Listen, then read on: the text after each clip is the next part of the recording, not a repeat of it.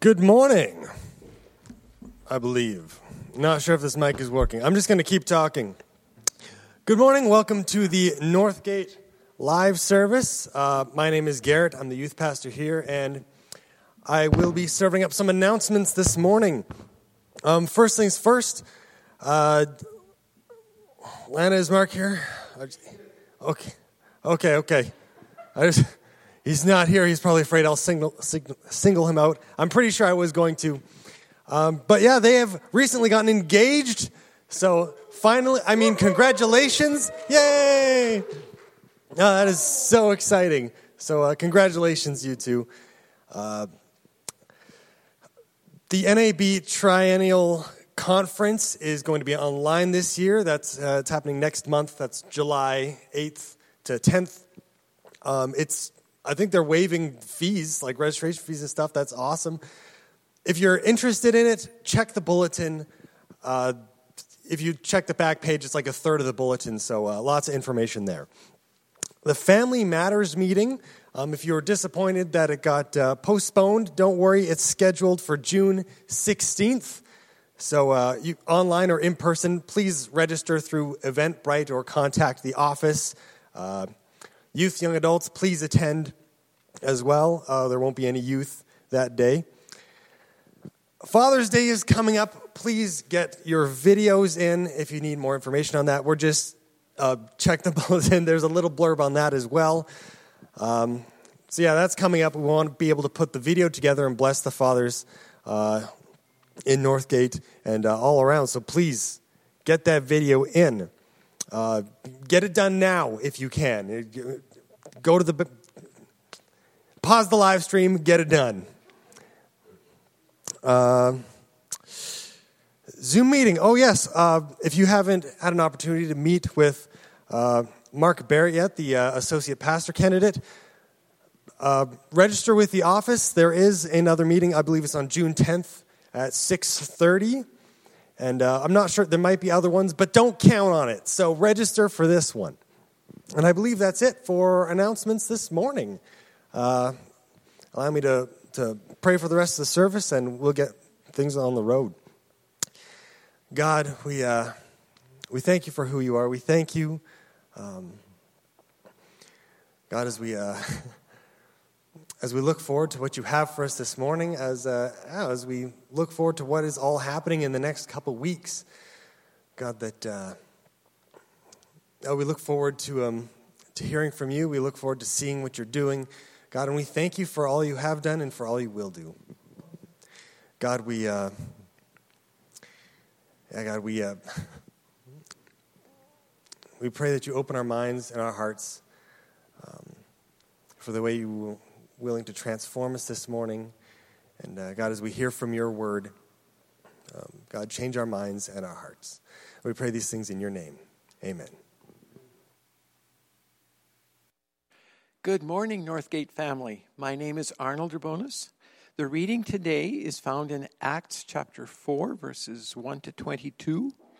As they were speaking to the people, the priests and the captain of the temple and the Sadducees came upon them, greatly annoyed because they were teaching the people and proclaiming in Jesus the resurrection from the dead.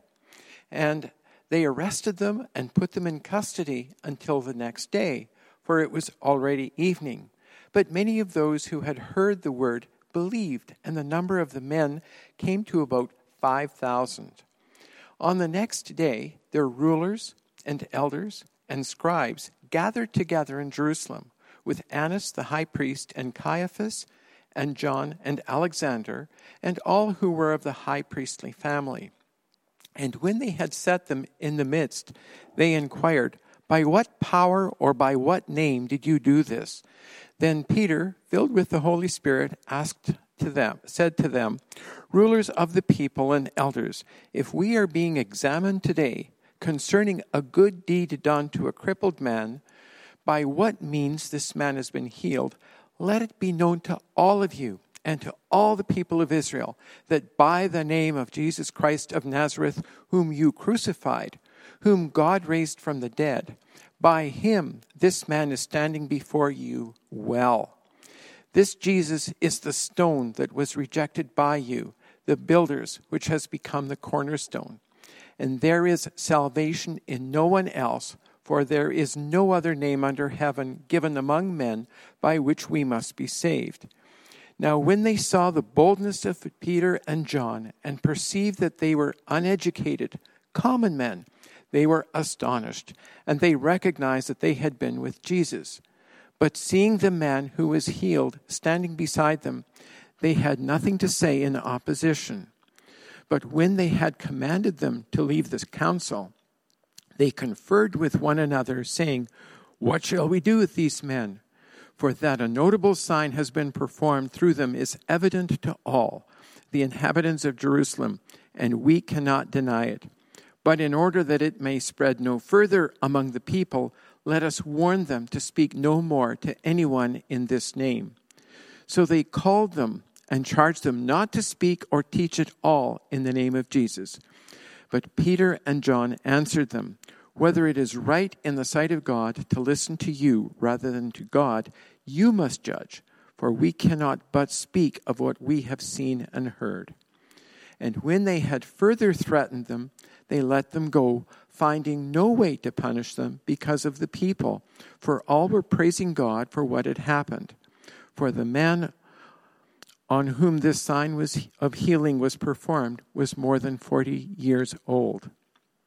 I was asked to give a word on, uh, say what I've been doing for the past year. Well, I must say the pandemic and my retirement have con- coincided and overlapped each other quite well. I've been at home working around the house.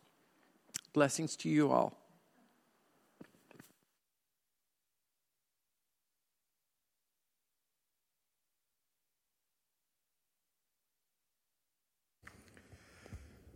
Thank you, Arnold, for that update and for reading our passage this morning. Uh, just before we pray and jump into that, I just received word that Herb Service actually has passed away. He passed away last night. Uh, keep their family, keep Kathy in prayer uh, going forward in these next few days uh, as that family just grieves the loss. And our condolences go out to them. Let's just pray. Father God, Lord, we do pray for the service family at this time uh, asking that your comfort, your presence would be with them in just a powerful way. Uh, Lord, as they grieve um, the loss of Herb, um, the, the, dad, the husband, and Lord, I just pray that um, your spirit would be close at hand to them during this time. And Lord, for us here as well today, that Lord, we just pray that you also would be close to us as we open your word, that Lord, you would be our teacher, that Lord, you would guide us into truth, that Lord, uh, you would help this all that we say and talk about this morning be honoring to you, but Lord, also find good soil in our hearts uh, to just take root and to grow. And Lord, yeah, give me boldness, give me courage, uh, Lord, as I preach, preach this passage, just as Peter had that same kind of courage standing before uh, those men so long ago. And Lord, we just want to dedicate this to you, invite you uh, into this time this morning. In Jesus' name, amen. I'm going to start with a story about a monk named Telemachus. Uh, you probably never heard of him. I didn't really know much about him either, but uh, he was a 5th century Christian monk uh, who lived in a remote village, uh, sort of devoted himself to living just a real simple life. He tended his garden, you know, spending time in prayer, uh, just doing those very simple things. But more and more, he found that his heart was being stirred to see more of the world. Uh, so he decided one day he's going to travel to Rome, the capital of the empire. And when he arrived in the city, wouldn't you know it, he arrived just as a parade was going through the streets uh, during a great festival. So the little monk was sort of caught up in this excitement of this crowd surging down the street. So he, he joined in just to see what all the commotion was about, interested to see what had them so very excited. And as he followed the crowds, it led him to that great Roman Colosseum. Uh, and there he saw the gladiators uh, begin to assemble. And then they went and they stood out and they gave that famous salute We who are about to die salute you. And it was then that Telemachus realized that these men were about to fight to the death for the entertainment of the crowd. And the crowd cheered, but Telemachus was horrified.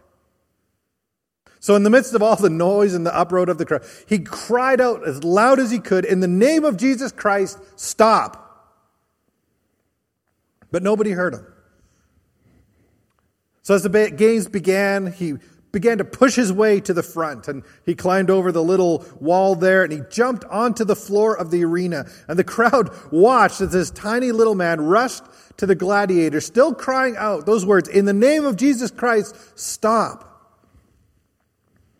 And many in attendance, they thought that was all just part of the show and they began laughing. But after a few moments, they realized the truth as this defenseless little man put himself directly between two gladiators who were trying to kill each other. And accounts differ as to what happened next, but many say that the crowd rebelled, began to get angry at this interference, and they began to jeer him. And eventually the jeering became to them throwing things, and eventually the throwing things led to them actually stoning this poor monk to death. And as he fell to the sand and lay there dying, his last words were, In the name of Jesus Christ, stop. And from all appearances, it was a, a senseless death. It was a waste of an innocent life. But what most people don't know is that the emperor was actually moved by this one man's act of courage, this act of faith in the face of his attackers. And it was actually the year 401 AD.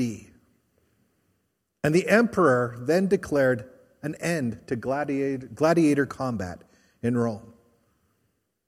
After that day, never again in that great stadium did men kill each other for the entertainment of the crowds. And it's all because of one voice. One voice, one man, one life that was willing to speak the truth and take a stand boldly in Jesus' name. And many believers know what that's like. Because there are things, as we live our Christian life, there are things that we face that can make us afraid. Um, things that can make us hesitate. Things that can sometimes give us pause. Even when we know what the right thing is to do as followers of Jesus Christ, we often feel daunted or apprehensive or even intimidated when it comes to living our lives. And yet, as Christians, our lives are to be characterized by boldness and courage to both take a stand and to speak up for Jesus' name. And that's really what we're looking at in our, this morning as we open this passage in Acts chapter 4. And to quickly sort of refresh our memories, uh, remember the background to these events. Uh, Peter and John were on their way to the temple to pray. When a beggar who was crippled from birth asked them for, for handout, for some money. Peter didn't have any money, but he responded with those wonderful words in Acts 3, verse 6 I have no silver and gold, but what I do have I give to you in the name of Jesus Christ of Nazareth. Rise up and walk. And the man was healed. He got to his feet. And the people in the temple courts that day were amazed that this crippled man that they had seen, you know, sitting on his mat for years at the temple gates was now jumping and dancing and praising the Lord. And with that, a crowd began to gather. And Peter and John, seeing an opportunity as those crowds gathered, they begin to preach the good news to the people the good news of Jesus Christ. And yet, not everybody who was there that day in the temple courts liked what they heard. And that's where our passage begins to pick up the story. Acts chapter 4, verse 1. And as they were speaking to the people, the priests and the captain of the temple and the Sadducees came upon them, greatly annoyed, because they were teaching the people and proclaiming in Jesus the resurrection from the dead. And they arrested them, and they put them in custody until the next day, for it was already evening. Now, I'm not sure if you recognize it here, but this is actually this actually happens to be kind of a momentous moment for the church but not in a good way. Because until this moment, you know, we read in the book of Acts, the early church days were full of excitement. Uh, thousands of people believed in Jesus. Signs and wonders were happening. They found favor with all the people. Daily people were being saved. But now we see something changes. And that something is persecution. The honeymoon's over.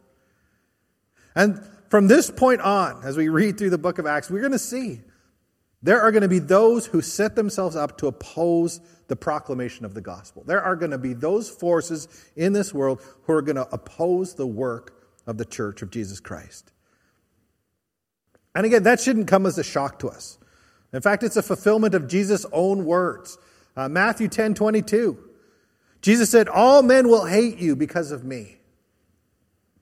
Matthew 5, verse 11, Jesus says, Blessed are you when people insult you, persecute you, and falsely say all kinds of th- evil things against you because of me. And even Paul writes in 2 Timothy 3:12, everyone who wants to live a godly life in Christ Jesus will be persecuted. And you know, in many parts of the world today, believers still daily face that kind of pressure and that kind of persecution. Open Doors Ministry, which is a ministry that keeps track of the, the persecution of Christians worldwide, on its homepage writes A woman in India watches as her sister is dragged off by Hindu nationalists. She doesn't know if her sister is alive or dead. A woman in Nigeria runs for her life. She's escaped Boko Haram and who kidnapped her, and she is pregnant. And when she returns home, her community will reject both her and her baby. A group of children are laughing and talking as they come down to their church's sanctuary after eating together, when instantly many of them are killed by a bomb blast. It's Easter Sunday in Sri Lanka. And those are but a few stories of the persecution in our world today. Because more than 340 million Christians are living in countries where they suffer what is considered high levels, high levels of persecution and discrimination because of their faith. On average, every day, 13 Christians are killed for their faith. 12 church buildings are attacked. 12 Christians are unjustly arrested, detained, and imprisoned. And five Christians are abducted and kidnapped. One stat that sort of stood out to me is that in North Korea alone, it's estimated 50 to 70,000 Christians are currently imprisoned in labor camps in that country. This world is not an easy place to be a follower of Jesus. And yet, even in our own country, we know there are those who would like to keep us silent, who would like to keep us from speaking out, keep us from having a voice. And if you don't believe me, just go tr- out there and try to talk to someone about abortion or gay marriage or the fact that Jesus is the only way to be saved. And you're going to feel the resistance too. And yet, as believers, we have the very words of life that people need to hear to be saved. The Apostle Paul reminds us in the book of Romans, chapter 10, verse 13 to 15, says, Everyone who calls on the name of the Lord will be saved. And he adds, How then will they call on one they've not believed in? And how can they believe in one they have not, have not heard? And how can they hear without someone to preach to them? There will be times when our preaching of the gospel meets resistance, but it should never stop us from speaking. Because even, even in our passage, even in the book of Acts, we see Peter and John were willing to speak the truth to this crowd. And look at the results. Verse 4. But many of those who heard the word believed, and the number of the men came to about 5,000. Their boldness resulted in lives being saved for eternity, and the church grew because they refused to remain silent about their witness of who Jesus is. And they refused to remain silent even when they were confronted with some pretty tough customers. Uh, look at verse 5. It says, On the next day, their rulers and their elders and their scribes gathered together in Jerusalem with Ananias, the high priest, and Caiaphas, and John and Alexander, and all who were of the high priestly family. And when they had set them in their midst, they inquired, By what power or by what name did you do this? Now you can actually really see here how seriously the authorities took this situation by Luke's list of who showed up the next day to put these guys on trial. I mean, these were not guys who just sort of rolled out of bed for every little, you know, confrontation or whatever, every little problem that came up at the temple. And we might call these guys the usual suspects. Uh, there was Ananias, who was the honor, honorary high priest, and there was Caiaphas, who was actually the official high priest, but he was also Ananias' son-in-law. And with them were gathered two people who we think were actually their brothers, uh, John and Alexander. So it's all sort of one family. And then with them uh, were also gathered, you know, all the unnamed elders and rulers of the people. It's a picture that Luke paints here of men of great power gathering together. These were the men who sat in authority and ruled in the city of Jerusalem. These were men, when they said jump, the people said, How high? Uh, and most notably, I think here, these were also the men who plotted to put Jesus to death. This group of men here, when, when Judas said, I'm going to betray Jesus, these were the guys who provided the silver. When they put Jesus on trial, these were the guys who pronounced Jesus, even though he was innocent, they pronounced him guilty. These were the guys who dug up all the false witnesses that they could find to bring false testimony against Christ. When Pilate said, Who should I release? These were the guys who stirred up the crowds to say, Give us Barabbas. And what about Jesus? Crucify him. These were the guys behind all of those things. So when they asked Peter the question, What is your authority and in whose name did you do this? I think you know they are not going to like the answer. But Peter's going to tell them anyways. Verse 8.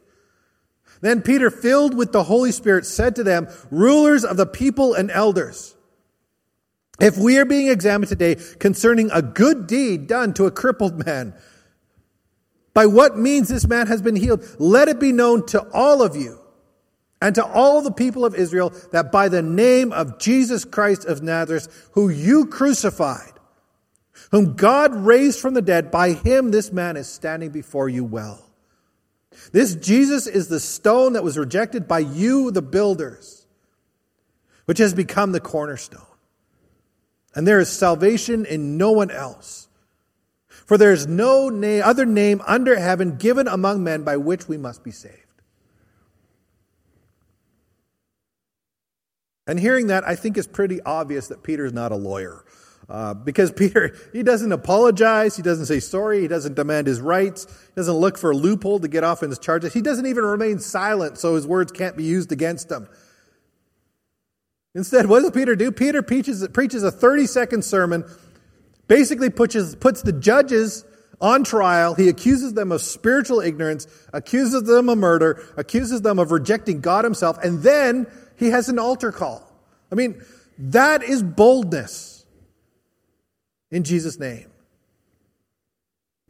But where did that boldness come from? Because I actually want you to remember, uh, I want you to remember that scene from the gospel where Jesus has been arrested and he's been put on trial. And in the courtyard of the house, we know Peter's hiding in the shadows. And he's recognized. And three times, Peter curses and denies even knowing Jesus.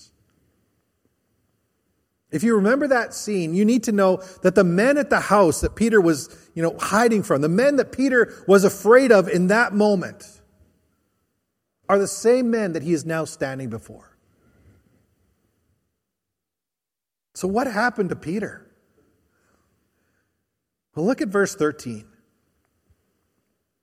Now, when they saw the boldness of Peter and John, and they perceived that he was uneducated and common men. They were astonished. And they recognized that they had been with Jesus.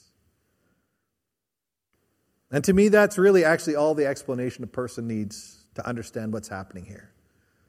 Peter and John were ordinary men. They worked hard as fishermen to make a living, but they were uneducated, untrained. They didn't have, you know, any worldly influence or power. And yet, these ordinary followers of Jesus impress these rulers and authorities so much, we're told they're astonished. That's a big word. Uh, you know, it's a way of saying they were flabbergasted. They were, you know, speechless, almost bewildered at his boldness. And in their minds, there was no question where that came from. That these men had been with Jesus. And I have to confess, Is one of my favorite verses in the Bible. I think if there was one compliment that someone could ever give me that I think would mean more than anything else, it would be that one. I love the idea that people can see a difference in your life when you've spent time with Jesus. And I don't think it's that these priests suddenly recognize Peter and John's face and like, oh, you know, as being part of Jesus. Like, oh, don't I actually know you from somewhere? Like, weren't you those two guys that used to hang out with Jesus? No, I think it's when they saw the boldness, when they saw that courage, when they heard the authority by which they spoke those words to the Holy Spirit. It was then that these guys looked at these two before them and said, you know what, these guys, these guys are just like Jesus. And I think when the priests and the rulers saw Jesus or Peter and John standing there before them, they were actually seeing their worst nightmare come true. Because they had just gotten rid of Jesus. And they may have still been sort of patting themselves on the back for doing so. But now two of Jesus' followers show up and they are just as much trouble as Jesus ever was. And then now, you know, there's not just two of them. There are literally now thousands of followers of Jesus in their city. And they know it's going to be a problem. So the rulers and the priests and the high priest, they all take a step back and they have a little private meeting in order to figure out what are they going to do. And they come up with this brilliant strategy to solve their problem. Verse 14. But seeing the man who was healed standing beside them, they had nothing to say in opposition. But when they had commanded them to leave the council, they conferred with one another, saying, What shall we do with these men? For that a notable sign has been performed through them is evident to all the inhabitants of Jerusalem, and we can't deny it. But in order that we may, it may spread no further among the people, let us warn them to speak no more to anyone in this name. And actually, one thing I always noticed about verse 17 of this passage is, is this idea when they're talking amongst themselves, this group can't actually even bring themselves to say Jesus' name aloud. They only say, we, will stop them speaking in this name, because they all knew who he was talking about. But they refuse to even speak Jesus' name when they're by themselves. And maybe that's a good thing. Because there's power in Jesus' name. You know, one quote I found this week says, For 2,000 years, the name of Jesus has not reformed alcoholics, it's transformed them. It has purified prostitutes, made liars tell the truth, turned haters into lovers, turned wife beaters into docile men. At the name of Jesus, lame men walk and blind men see. At the name of Jesus, people find hope and broken lives are made whole. At the name of Jesus, lost sinners become saints of God. The name of Jesus heals and restores and saves. And the Bible tells us that God exalted Jesus to the highest place and gave him the name that is above every other name, and that at the name of Jesus every knee shall bow in heaven and on earth and under the earth, and every tongue confess that Jesus Christ is Lord.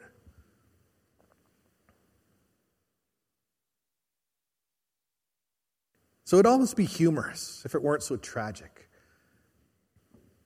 what this group of spiritual leaders demands of Peter and John. Verse 18 they called them in and charged them not to speak or teach in the name of Jesus. But look at Peter and John's response, verse 19. But Peter and John answered them Whether it is right in the sight of God to listen to you rather than to God, you must judge, for we cannot but speak of what we have seen and heard. And you know, as we consider Peter's words there, I think we should realize that that's the way we should all be sort of living our lives. I would say this is actually the secret to Christian life, except it's not a secret. Anyone with a basic understanding of the Bible will come across this truth time and time again. The first of the Ten Commandments, you shall have no other gods before me. Jesus said, You cannot serve two masters. Either he will hate one or love the other, or he will devote it to one and despise the other. On the Sermon on the Mount, Jesus said, Seek first the kingdom of God. When asked about the greatest commandment, Jesus says, Love the Lord your God with all your heart and mind and strength. And it all points to the priority of God in our lives. That's the key. That's the key to boldness. That's the key to victorious Christian living. That's the key to having our lives transformed by Christ. When it comes to Christ or anything else, we choose Christ. We must live for an audience of one. We must live for Jesus Christ alone. We kneel before the name. We kneel our hearts, our lives, our all in all before the name of Jesus. We just lay it all down. That's what it really comes down to. And whether you've been, you know, called to stand before the crowds of the Roman Colosseum, or whether you're on trial before the high priest for speaking out of the name of Jesus, or whether you're simply in the process of living your life every day, we must choose who we are going to live for and never look back in our devotion to Christ. And that's really the big lesson of this passage this morning. Living for Christ in all that we do. But you know, that leads us to a problem. Um, because many people are actually using the very words of Peter here, that Peter speaks in verse 19.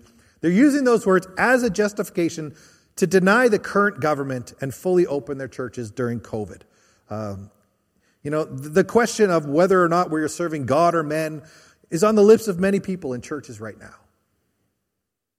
And it's getting a little bit ugly.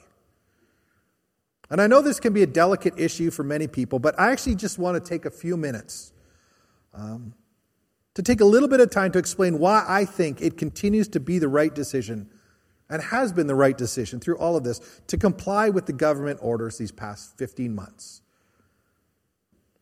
Because I want you to know there, are, there were theological reasons we took the action that we did. And it was not done lightly. It was not just mindless obedience to the government, but it was a careful and sound biblical judgment that led us to this position. A position that we took not out of fear, but out of faith. So it all really goes back to another passage, Romans 13, verses 1 and 2. And it says there, Let every person be subject to the governing authorities. For there's no authority except from God, and those that exist have been instituted by God. Therefore, whoever resists the authorities resists what God has appointed, and those who resist will incur judgment.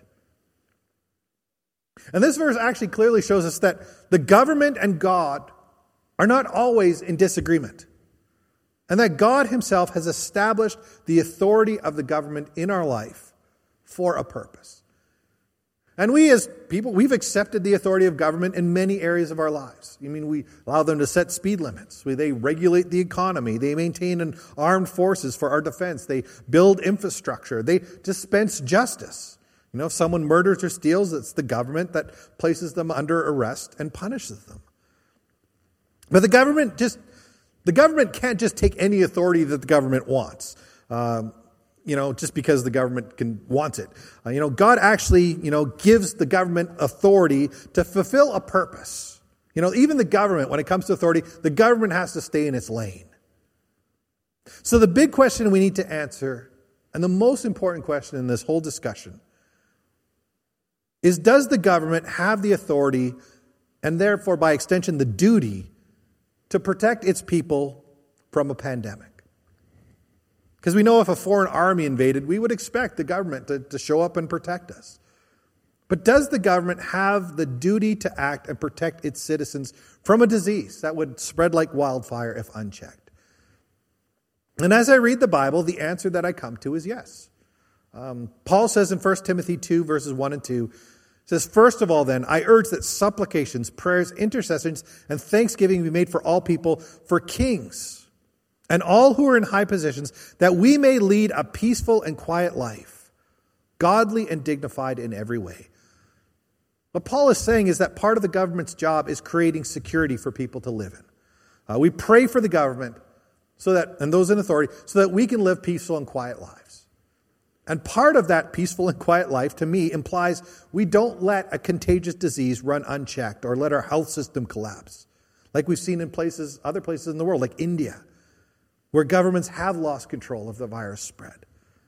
And of course, I'll say here, not everyone agrees with me, and that's okay. Some feel biblically that the government doesn't have that duty to protect the people, the, the health of its citizens. And there's others who think that you know, coronavirus, it's not a real threat. It's, you know, all conspiracy theory or, you know, something. And therefore, they think that if the threat isn't real or it's smaller than implied, then the government's authorities actually forfeit on this as well. But again, If unregulated COVID spread is a real threat to our peace and safety, and if the government has a real duty and God given authority to act, then as a church, it is our duty to follow God's command and submit to authority, to submit to that authority that God has given them in this situation. So, by submitting to their government, it is actually our obedience to God. And keep in mind here, and I think this is important, um, we're not required to agree with the government. Uh, God doesn't tell us that we have to like what the government is doing in order to submit. You know, uh, there are a lot of things the government has done in all this that I strongly disagree with. Um, I think there's a lot of things they've done that have caused more harm than good. There are things I wish they had done differently. And I can be vocal about that. I can share my opinion. I can let the government know that I'm unhappy. When the election comes, I can vote a different way. But again, just because I'm unhappy, it doesn't mean I, have, I don't have to do what I have to do in order to submit to that authority that God has put over us. But there are those who counter well, what about our constitutionally protected rights to worship and gather? Well, as a church, we could. We could stand up for our rights. We could demand our own way. We could, we could fight the government tooth and nail every step of the way. But God calls us to submit.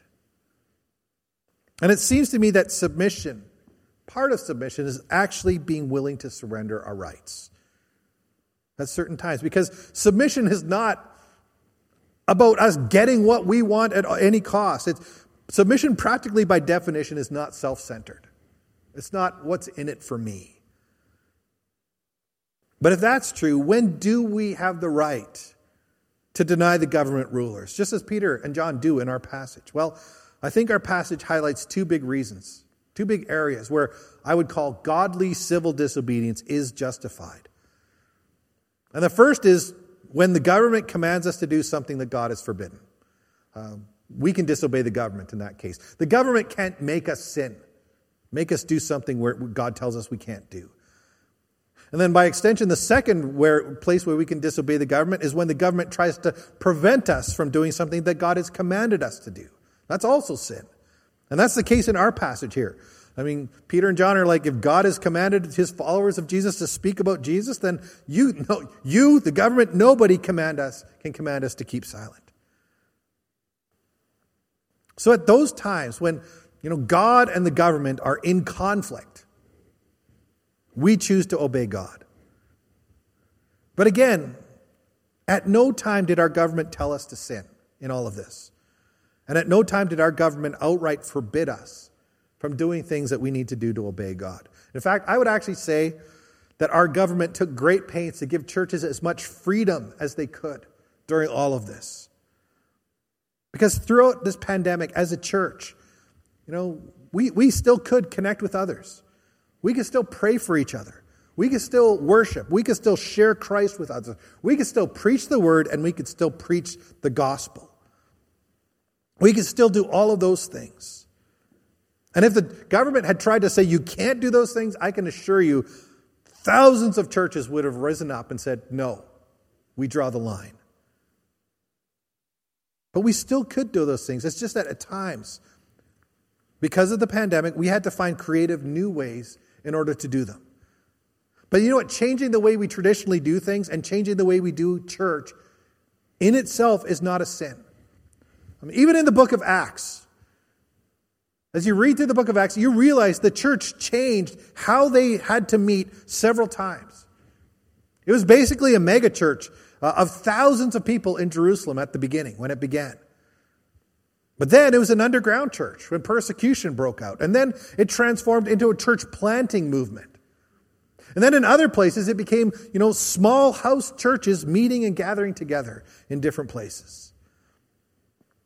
Because at no time does the Bible say that the only way that you can truly be the church is if you get together once a week at a big building on Sunday mornings around 10 a.m., and every person in the church has to physically be present um, and be there, or you're not really a church. In fact, I think that's a danger because we've talked about this before. We don't go to church, we are the church. And nothing can change that. So during COVID, we, you know, we had churches that moved into new areas. They, they added multiple services so they could reach more people, or they went to move to online services. They moved to drive in services or outdoor services, all of those things. And you know what? Many of those churches, because they were willing to make those changes, actually found all kinds of new avenues and opportunities for proclaiming the gospel to people. Even our church. I mean, we had to make that move to being online, but we have reached people now online that we likely never would have been able to reach otherwise. So I think that for some churches to say that God can only be honored if we defy the government orders so we can have one big traditional church service on Sunday mornings is wrong. And I don't also think it's not unreasonable for the government to ask us as churches to make some changes in order to keep the people in our churches safe. We're, we're, I'm a pastor, I'm a shepherd. Part of my job is to keep people safe and cared for. But maybe I should just touch on one more passage here Hebrews 10, verses 24 and 25. Because I hear this one quoted right now a lot too. It says, Let us consider how to stir one another to love and good works, not neglecting to meet together, as is the habit of some, but encouraging one another all the more as you see the day drawing near. Now, some would point to that verse and they would hold it up and say, Well, you know what? God very much does command that we have to meet together. Therefore, we can openly uh, disobey the government on this point. And I confess, I've actually used that verse myself to encourage people to be in church on Sunday mornings. But again, when you look at that passage in Hebrews, the message is not that you need to be physically present in a church building every week. Because the word in verse 25, where it says not neglecting, the word neglect there actually means a total and complete abandonment. This verse is not talking about missing a Sunday service, you know, here or there. This passage is talking about someone walking away from the church for good. He's saying, don't completely abandon your faith by walking away from church. To me, this passage is not about attendance, it's about apostasy. It's about people turning their backs on church altogether. So I don't think that that verse really applies to our situation in that way. But you know, there's one more reason that I do think it's important that we submit to the government in this case. And that's simply our church's witness to our community. And you know, through all of this, I've actually followed many stories in the news. And I'll tell you, without exception, people outside the church are angry with these churches that have opened up. I've seen stories where neighbors of these churches are writing letters demanding that the churches move out of their community. These communities want these churches closed, they want these churches out, they don't want these people in their communities.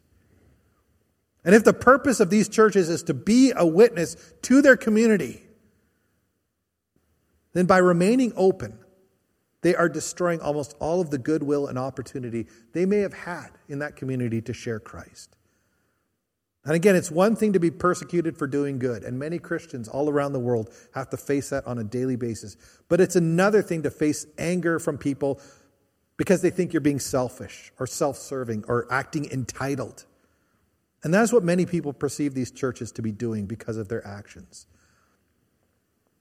So, in opening the doors of their churches to their members, they have effectively closed the doors on reaching their communities because they've destroyed their witness.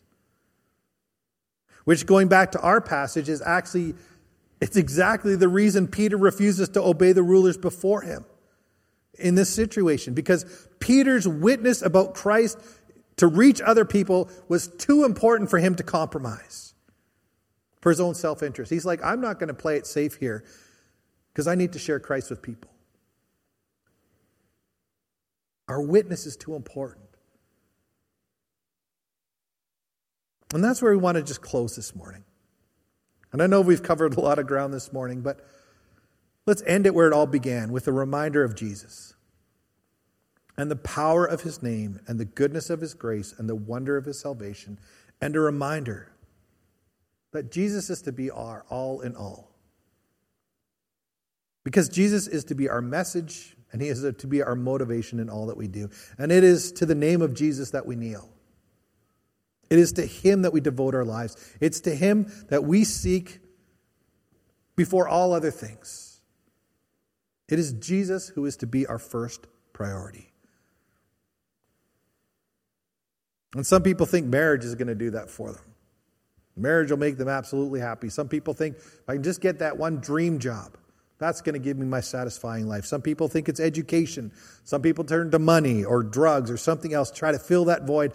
But I'm here to tell you that the things of this world can never satisfy. Jesus is the only one who can save, the only one who we should serve.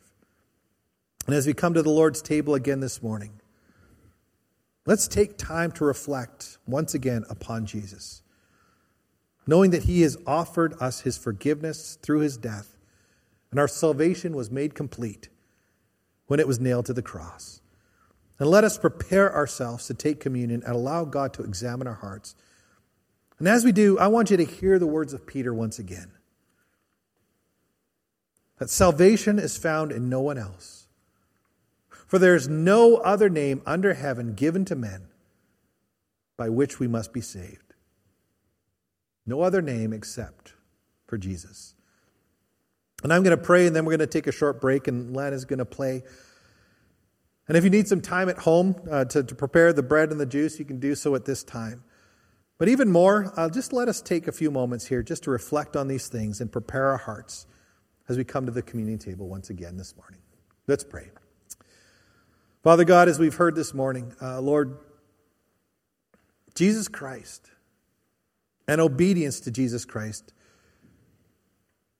should be our highest goal. And as our as followers, it should be our greatest